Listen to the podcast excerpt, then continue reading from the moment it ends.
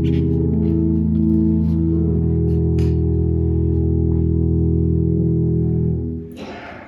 God enlighten the eyes of our hearts to know the hope to which Christ has called us.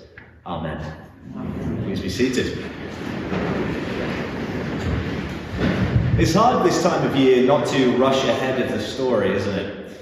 Even the most bar humbug, Scroogiest of us have a little bit of the child's anticipation of Christmas in us. So we want to fast track the journey towards Christmas and start the celebration now. And that's exactly what we've done in the world outside the church. But in the Christian year, right before Christmas, we have this peculiar season that helps us make the journey towards December 25th, and we call it Advent. Advent has become many things a countdown to Christmas, the promise of daily chocolate in your calendar, a time to navigate the hell that is Chinook Mall in December. But in all of that, it's become less a preparation for Christmas and more a prefix to it. Where once Christmas began on December 25th, now it begins somewhere in November. We've sort of dragged Christmas forward into Advent. And that's not what Advent was ever intended to be. I know what you're thinking, but if you didn't want to hear a priest griping about the good old days, then you shouldn't have come to church this morning. the truth is, when we make Advent just a prefix to Christmas, we don't just lose some of what Advent uniquely has to say to us, but like the spoiler that tells you how the movie's going to end, we also rob ourselves of the surprise of a God who comes to us in a way we could never have expected. Advent bids us to stay in the waiting a little bit longer. And it does that in the most unusual way. You might have noticed that our readings in Advent season are not sugary hallmark pictures of homely stables and silent nights and Mary bouncing baby Jesus on her knee. That's all Christmas stuff. Advent is a very, very different season. Our readings in Advent, like the ones we heard this morning, are about how profoundly broken and disordered and wounded the world is, and about our aching longing for God to come and put things right. Oh, that you would tear the heavens apart and come down, Isaiah pleads. Things are falling apart here, God. Come quickly and sort it out.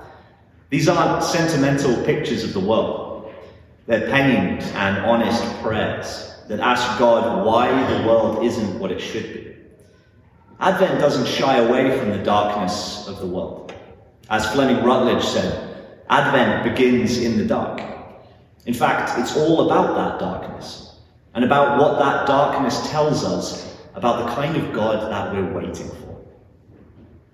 Some cradle Christians in our ranks might remember when the four weeks of Advent weren't a celebration of love, hope, joy, peace, as they are today Uh, but when they were a reflection on what the church called the four last things death, judgment, heaven, and hell. The good old days. Someone had the good sense to sanitize the tradition a little bit, and we can't fault them on that. Nobody wants to light the candle of death and judgment before their Sunday lunch. But maybe we did lose something along the way. I think what Advent reminds us is that if our story doesn't have space for saying that there's something wrong, then we won't know what kind of God it is we're looking for when God comes to us. Advent is a waiting toward the coming of God. And in that way, it invites us to look the brokenness of the world squarely in the face and to ask, what kind of God do we want? At some point, all of us have longed for exactly the kind of God that Isaiah longs for a God who rends the heavens and charges in dramatically to put everything in order. If some part of us hasn't longed for that kind of God, then maybe we haven't paid attention to the brokenness of the world that we live in. Or at least maybe we haven't brought that attention into church. Maybe we've let our Sunday mornings be an island of peace and quiet in our otherwise fractured worlds. And that's okay. But we also need those moments where we carefully and candidly bring the brokenness of the world and of our own lives into worship, where we hold it before God and we ask, What are you going to do about this? We need a place to pray our longing for change. And that's what the prayerful ache of Advent gives us. The truth is, when I open the news each morning, I can resonate with the longing in Isaiah, the ache that God would rend the heavens and come and put things back in order. And I can even resonate with the deep awareness that it's not just the world that needs to be put right, but me. That my own little patch of world is not what it should be, and it's at least in part my fault. And because of that, I often want a big intervention. Tear open the heavens, shake the mountains, rout the enemies, and come on the clouds with great power and glory. It feels like the problem is so big that only a big intervention can help. Advent invites us to stay in that feeling, to take it seriously, to stay in that prayerful ache so that we can experience the true surprise when Christ does come to us. So if Advent is preparation for Christmas, then it is so only in the sense that we prepare for the worst. We prepare for the God we expect, the God we often feel like we deserve, a God who comes in earthquakes and judgment a God who darkens the day with his coming and leaves us terrified that we weren't ready. A God of last things. We stay in that feeling a little longer, and as we watch and wait, we wonder, what kind of God are we going to get?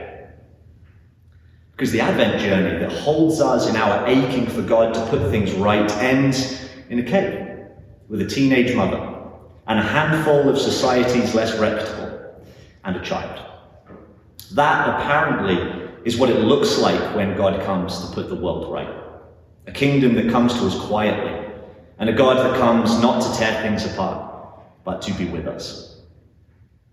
I told you it's hard not to rush ahead of the story, but we have to withstand the temptation. So I issue an Advent invitation to stay in that reflection, my friends. Linger in the waiting a little bit longer when you find yourself shaken by crisis in the world, or by the very real crises of your own life, what kind of God do you long for? Let the prayerful ache of Advent waiting fill you with the hope that God may yet surprise you in his coming. Because the darkness of the world and the darkness of our own lives are the place of Christ's coming when he breaks into our midst, strong and full of grace. Thanks be to God.